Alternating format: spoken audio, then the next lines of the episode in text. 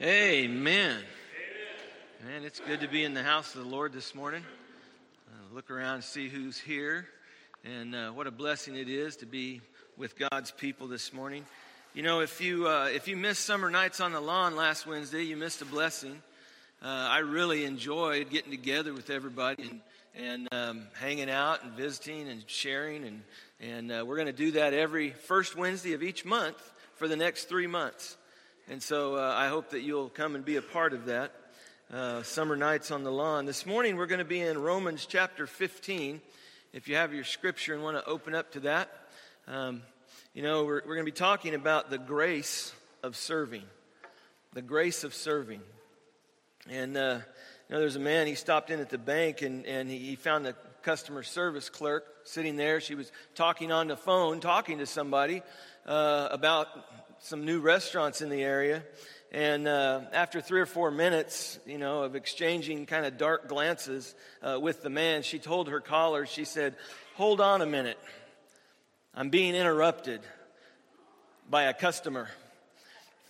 You know, I think sometimes that's the way it is, and that's the way we feel. Um, you know, some people approach going that extra mile uh, with an attitude that makes you wonder if uh, go, they're going the extra mile because they missed the previous exit. You know, I think for many people that's kind of the way it is. But you know, every church is filled with willing people. Some people are willing to work, and others are willing to let them. I mean, it, it's a sad case. And when I, when I bring this message this morning, I just want you to know that um, I, I feel like sometimes I'm preaching to the choir, okay? But we still need to hear it. And um, this, this message um, has, has done a great work in my life this week, and I hope that it will do a great work in your life as well. Um, you may or may not understand the, the New Testament truth that as a Christian, God has given you um, gifts, spiritual gifts, that you are to use in serving or really ministering for Him. He gives you these gifts so that you can minister for Him. And, and there are no useless or inactive parts of the body of Christ. I mean, every believer is a priest with a ministry to fulfill. And, um, you know, this, this, is so important. I mean, if you look at Jesus Christ, the one whom we follow, the one whom we praise, um, according to John uh, 1.14, he was full of grace and truth, and he went about doing good, humbling himself to serve. And before we get to Romans 15, I just want to read something out of Philippians 2. It says, Have this attitude in yourselves, which was also in Christ Jesus, who, although he existed in the form of God, he did not regard equality with God a thing to be grasped. But he emptied himself taking the form of a bondservant and being made in the likeness of men, being found in appearance as a man, he humbled himself by becoming obedient to the point of death, even death on the cross. You see, his whole ministry, his whole life was given to ministry. We read about it in Matthew uh, 20, 28, where it says, Just as the Son of Man did not come to be served, but came to serve, to give his life as a ransom for many. And, and you know, he exemplified that spirit of humble service. We read about it in John 13, where he's washing the disciples' feet. He took the lowliest job, he took the job that nobody else wanted to do. And he made that uh, something special for his disciples. You think about that. He, he indiscriminately just, just washed each one of their feet. He is showing them an example of what they should do when it comes to service. And so Jesus had the grace of serving. So I asked the question this morning do we have this kind of grace? It takes grace to serve others. Because we're selfish beings. We're all about us. And so we need to, we need to look at that and, and, and look at this grace of serving. See, God gives us grace to be saved, He gives us grace in order to live, but He also gives us grace in order to serve. And to see this truth, we need to remember that grace is an active attribute of God. It's, it's something that describes who He is, is grace. It expresses His powering of us, giving us both the desire and the dynamic to do things His way. In Philippians 2:13 it says, "For it is God who is at work in you, both to will and to work for his good pleasure." This is how we have the grace for serving. It comes from him. His power is at work in us, giving us the desire and the power to serve the way he wants us to serve. We don't pick and choose who we're going to serve, how we're going to serve him but we allow His Word to show us what He desires to do in our lives. See, I want to say that the only, the only right way, the only way that you could rightly say, excuse me, that this message doesn't apply to you hmm, is if you're not saved. In fact, if you've not been born again, you cannot serve God. In fact, you can't do anything for God to try and earn your salvation because good deeds can never erase the guilt of our sins. If they could, then Jesus would not have needed to die.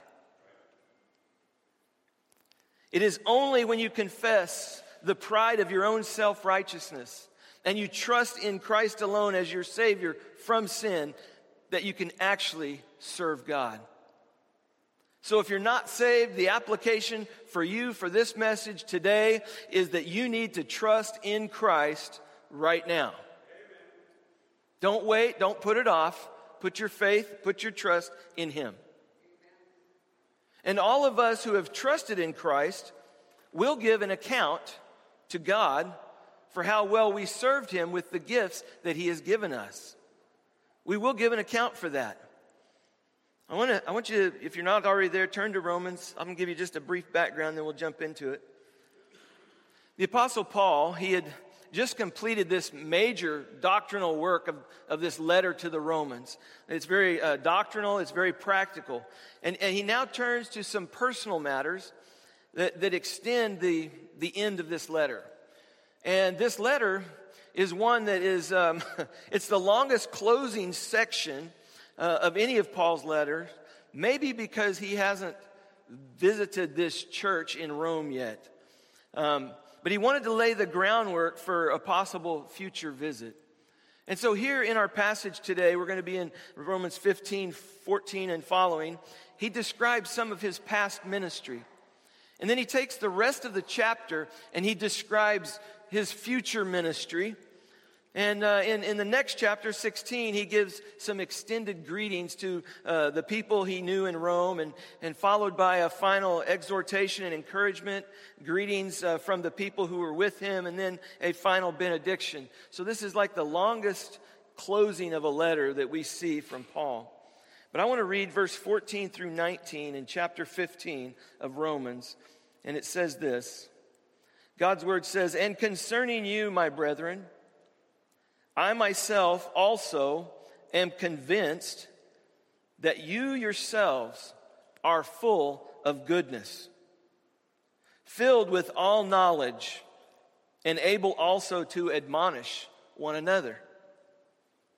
But I have written very boldly to you on some points, so as to remind you again, because of the grace that was given me from God to be a minister of Christ Jesus to the Gentiles, ministering as a priest the gospel of God, so that my offering of the Gentiles may become acceptable, sanctified by the Holy Spirit. Therefore, in Christ Jesus, I have found reason for boasting in things pertaining to God. For I will not presume to speak of anything except what Christ has accomplished through me, resulting in the obedience of the Gentiles by word and deed, in the power of signs and wonders, in the power of the Spirit, so that from Jerusalem and round about, as far as Illyricum, I have fully preached the gospel of Christ. I'm going to stop there. Heavenly Father, we thank you for this time. And Father, we, we thank you for your word. And even now, Father, I pray that your Holy Spirit would take your words and, Father, that you would convict our hearts. Father, as we sit before you listening, I pray, Father, that you would speak to each one of us through your Holy Spirit. Father, help us as we seek to be your kingdom people in this crazy world that we live in. Father, we love you. Help us to serve like Christ serves. In Jesus' name, amen. You know, it's kind of difficult to sum up uh, these verses in a single sentence, but here's my stab at it, okay? Following Paul's example, we should affirm the ministries of others while serving the Lord in line with our gifts and callings, giving Him the glory for any results. See, Paul affirms the entire Roman church, not just the pastors. He affirms the entire Roman church and says that they are full of goodness, filled with all knowledge, and able to admonish one another. In other words, what he's saying is they are fully competent to minister to each other. That's huge. Because sometimes we feel like it's only the pastor. Think about this. Each one of us is ministers. Here's the ministry principle. If you're a Christian, if you're a Christian, you're in the ministry. If you're a Christian, you're in the ministry because we are all ministers. We're all servants, and that's what that word means servant. We are all servants. I mean, some are called to a vocation, maybe as a missionary or as a pastor or maybe a para, para church organization or, or one that, uh, you know, maybe they're on staff at a church, or maybe they're a, a teacher at a Christian school, and that is their vocation. That is, that is what God has called them to do. Others he calls as tent makers to witness and to serve him as you make a living in a non religious profession. But listen, we need to understand that no vocation is more sacred than another. A missionary is no more pleasing to God than a maid. A pastor is no more spiritual than a plumber. It depends on what's inside. It depends on what God is doing in and through your life. Your vocation is what your calling is. It is what you do. But we're all called to be ministers. And what pleases God is obedience, your obedience and mine to his call to serve wherever he places us. Wherever he places us. Paul would say, God's grace is my source. Jesus Christ is my motivation. And the Holy Spirit is my power to accomplish it. You know, the late Dawson Trotman, who founded the Navigators, he was visiting Taiwan and, and with one of his overseas trips, and he went with this pastor. They hiked back into the, the mountain villages to see some of these uh, national Christians back in there. And the roads and the trails were, were wet, and, and, and their, their feet got very muddy. And, and uh, later on, someone asked this Taiwanese pastor what he remembered most about Dawson Trotman. And this is what he said he said, He cleaned my shoes. Folks, that is service that is very practical. And I want to talk about the, the grace of serving is the grace of serving practically. I mean, it's easy for us to say, well, if God called me to do that, I would do that. Maybe He's not calling you to do that. Maybe He's calling you to do this. That that lies closest at hand. And when you think about that, I mean, you know, this grace of serving practically, Paul tells us in verse 15 and 16, he says, But I have written very boldly to you on some points so as to remind you again because of the grace that was given me from God. To be a minister, to be a servant of Jesus Christ to the Gentiles, serving, ministering as a priest of the gospel of God, so that my offering of the Gentiles may become acceptable, sanctified by the Holy Spirit. See, God gives the grace to serve, and Paul is a living testimony of that. I mean, the word for minister means public servant. Public servant. And it also has the connotation of fulfilling a function. You're there for a reason, you're doing something. And Paul was qualified to remind his readers of these points because he had a special position as a result of God's grace. God wanted him to go preach to the Gentiles. Up to this point, the Gentiles had never had the gospel. Those who were outside of Jerusalem, outside of Israel, those who were not a Jew had not received the gospel of Jesus Christ. And, and he gave the grace to Paul to go do that. He was a minister, literally a public servant to the Gentiles, and this ministry was carried out as a priestly duty and involved him proclaiming the gospel. And because of his sharing the good news with the, the Gentiles, they became an offering acceptable, sanctified by the Holy Spirit. See, like a priest, Paul introduced the Gentiles to God, and they received Jesus Christ, and he gave them back to him as his offering.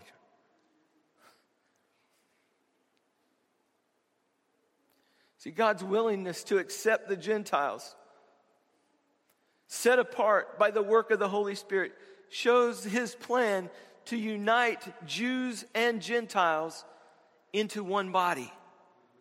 So they become the body. See, this kind of serving is to the Lord. I mean, we serve our Lord by serving others, by helping other people, and by serving them in very practical ways. Dr. Chester Swor, he tells about a bedridden woman who formerly taught the largest Sunday school class in her church. She was very busy. She sang in the choir. She was active in many ways. She could have complained and said that, that her days of ministry were over. But with a new spirit of courage, she said this She said, I'm going to look for new ways to serve. She became a very powerful witness. I mean, think about this. During one week alone, she telephoned from her bedside 150 church members, urging them to go to an important meeting.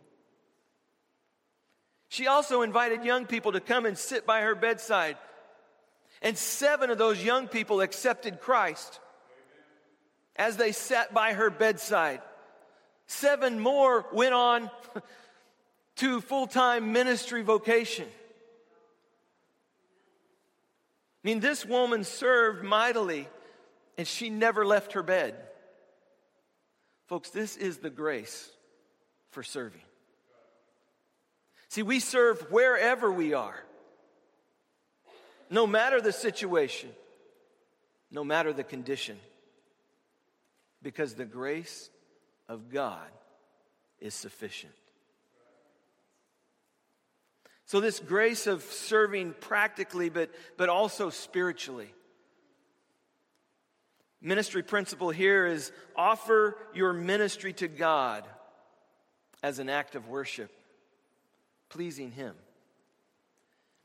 And this is best seen probably in, in uh, Romans 2.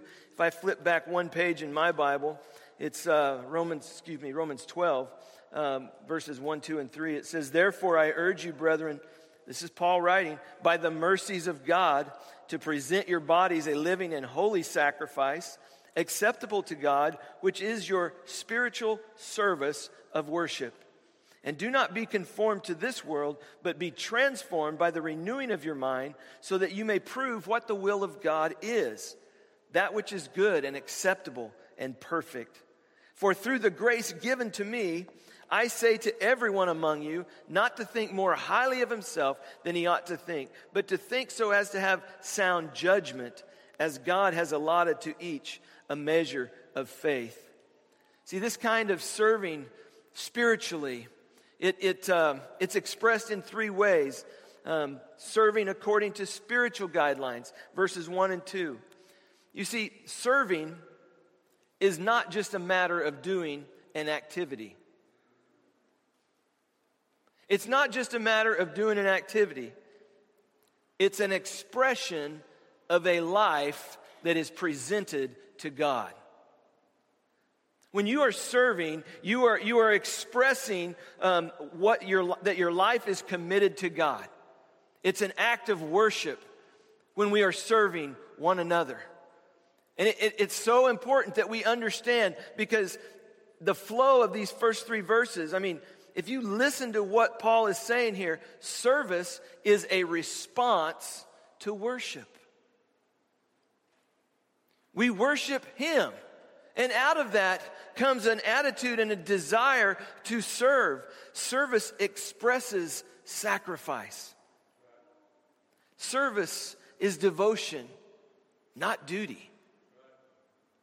Oh, I got to go do this. No. It's a sacrifice, but it's devotion. When we come together to worship, the deciding factor on whether or not we truly experience worship can be seen in the following ways. I mean, selfish service is expressed in the big deal. But true service finds it almost impossible to distinguish between what is large and what is small. It's all service, it's all sacrifice. Selfish service requires external rewards. Maybe we're doing it for an attaboy or a thank you or so we'll be recognized. But true service rests contented in hiddenness. It's okay if nobody knows. I'm doing it for an audience of one. Selfish service is highly concerned about results. True service is free from the need to calculate results. It's in God's hands. Selfish service picks and chooses whom to serve. True service is indiscriminate in the ministry. Selfish service is affected by moods and whims, but true service ministers simply and purely. He also said, serving according to sound judgment in verse 3. Everyone among you ought to not think more highly of himself than he ought to think, but to think so as to have sound judgment, as God has allotted to each a measure of faith. See, sound judgment means that we're not thinking of ourselves up here on a pedestal or not thinking we're better than anybody else, but according to God's measurement of faith. It means that we know we've been given grace to serve and faith to exercise, but that not all have the same function. I'm thankful for those this morning who are serving in our nursery.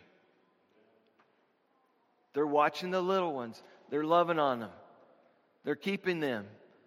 It's not a duty, it's a sacrifice, it's a devotion. Their spiritual service of worship.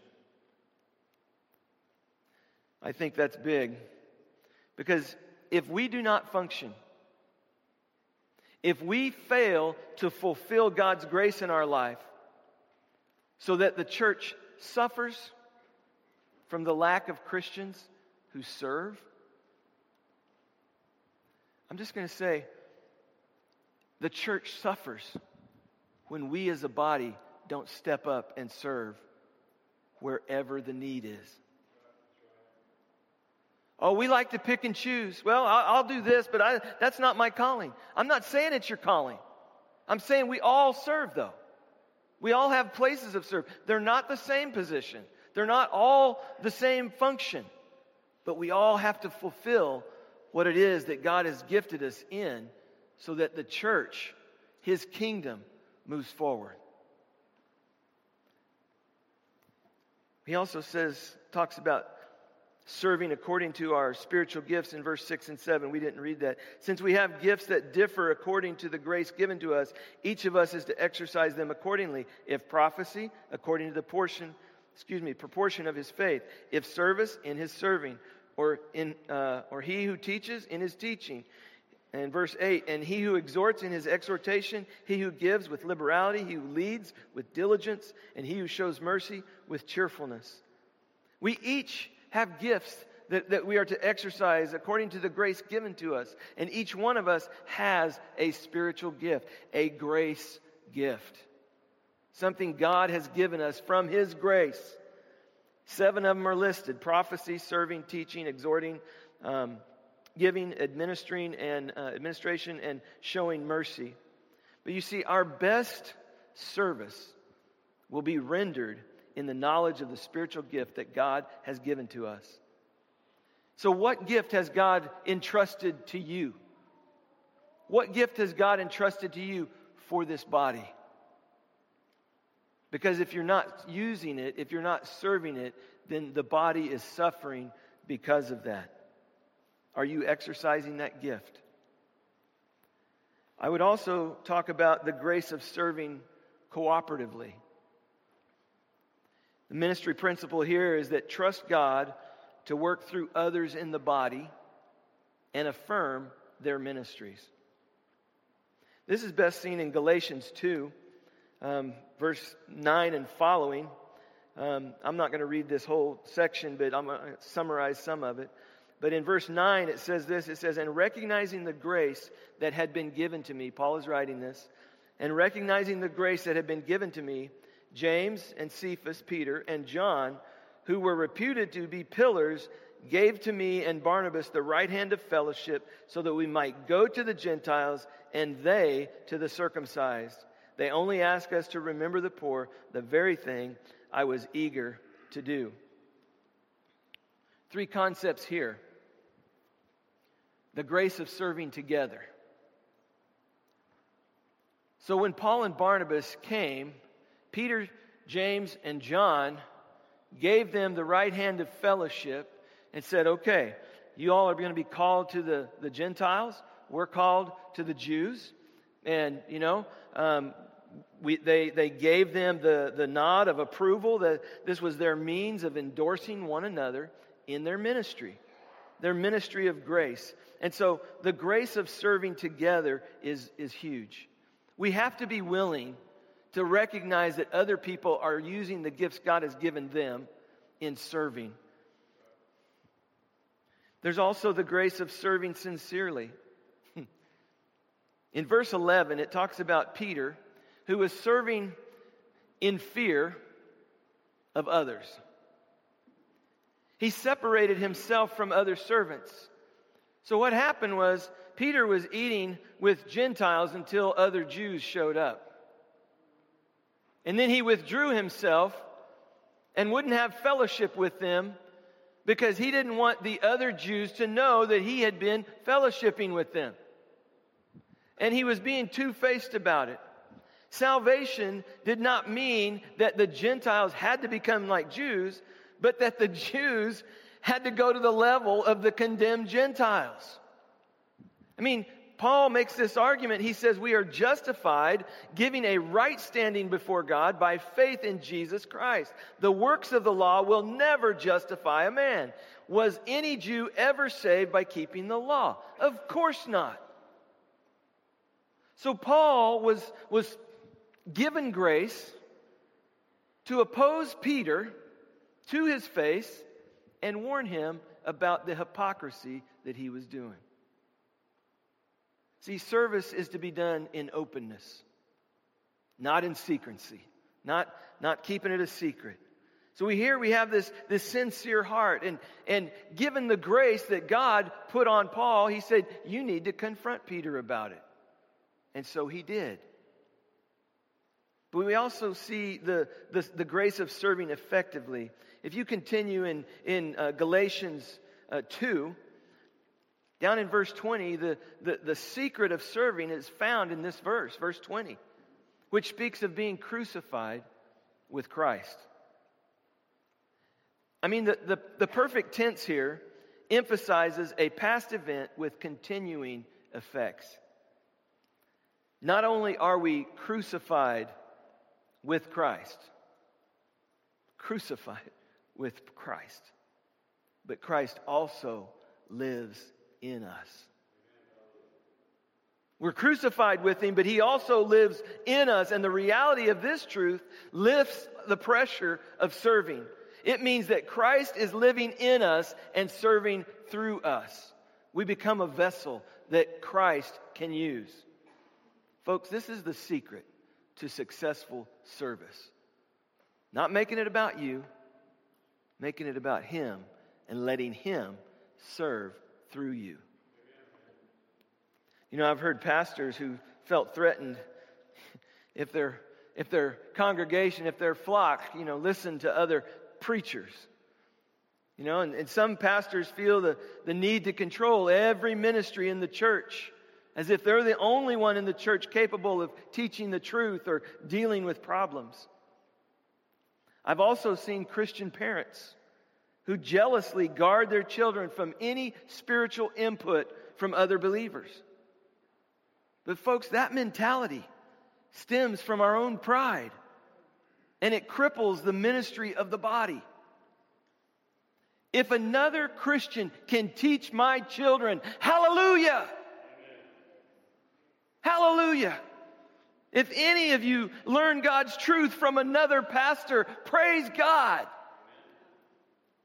And if you can minister without me, then amen. We need to do that. I mean, it, it's not about me. It's not about you. It's about Him. I mean, God works through the gifted body of Christ, not just through one leader. If you see someone who is in the body having an effective ministry, encourage them by telling them that you appreciate their ministry. It's so important. Because when you're serving, you're not doing it for, for thanks. You're not doing it for this or that. You're doing it for Him. It's your, it's your offering. It's your devotion. It's not your duty. You're, you're happy to do it. But that's what service is. There's also the grace of serving trustingly, and I'm almost done. Are you serving trustingly in His grace? In Ephesians chapter 3, verse 2, Paul says this He says, If indeed you have heard of the stewardship of God's grace, which was given to me for you. He speaks of serving as a stewardship. In other words, grace is a sacred trust that's given. He's entrusting us with His grace. And in doing that, in serving, we must do that faithfully and, and trustingly. Verse 7 says that, that Paul testifies that in the Spirit he became a minister, a diakonos, a servant, willing to serve tables. See, diakonos is, is a word that describes urgent, diligent service in God's grace. And verse 8 says this it says, This grace was given to me to preach to the Gentiles the unfathomable riches of Christ. This grace was given to me to preach to the Gentiles the unfathomable grace, the unfathomable riches of Christ. See, every believer has been given the grace to evangelize, to witness to talk about what Jesus Christ has done for you. Have you been a servant of God's grace this week?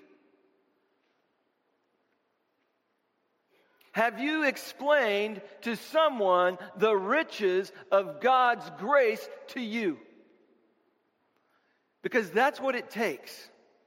If we're going to evangelize, we got to get over our fear of talking about Jesus. We all live in a society that is searching for riches in all the wrong places. Tell them Tell them where the true riches are, please. As I invite our worship team to come back up here, lastly, I want to say this the grace of serving seriously. 1 Corinthians 15, verse 9 and 10. Paul says this He says, For I am the least of the apostles and not fit to be called an apostle. Because I persecuted the church of God. But by the grace of God, I am what I am. And His grace toward me did not prove vain, but I labored even more than all of them, yet not I, but the grace of God with me. He wasn't doing it under his own power. There is no way he should have ever been an apostle of the church. He persecuted the church. He was putting them in prison. He was putting them to death. And yet God gave him the grace to say, You're going to go preach to the Gentiles for me. And that's what he did. It's a testimony explaining why he served. By the grace of God, I am what I am. It was God's grace flowing through him in service. And he says further, I've labored even more than all of them, yet not I, but the grace of God with me. See, God gives us grace to serve him so that we meet the needs of others here, now but also for all eternity. See, as the living church of God, I declare to you that we are not in the church building business. We are in the eternity business. And my challenge to you is to respond positively to this aspect of grace. If you're not involved in any ministry, First, make sure that you know Christ as your Savior. Then ask Him where and how He wants you to serve Him. Folks, you don't have to be perfect. But like the Romans, growing in goodness and knowledge. Whatever He gives you to do, whether it's raising your children, or serving your family or working in a boring job or being a witness in your neighborhood or at work by your life and by your words or maybe even serving in some way at memorial. Do it. Do it as worship for him.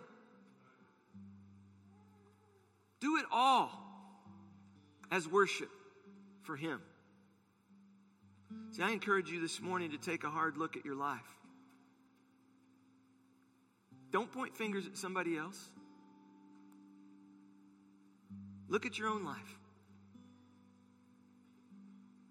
If you were to radically follow Jesus, how would your life be different? I can tell you how mine is different. I moved to Texas and became a pastor. And that was radically different.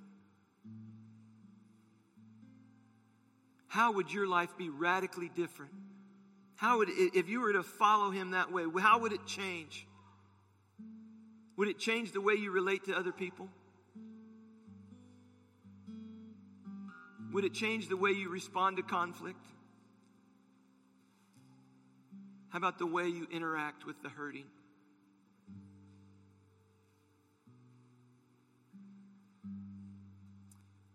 I'm going to pray. And when I finish praying, we're going to be led in a couple more worship songs.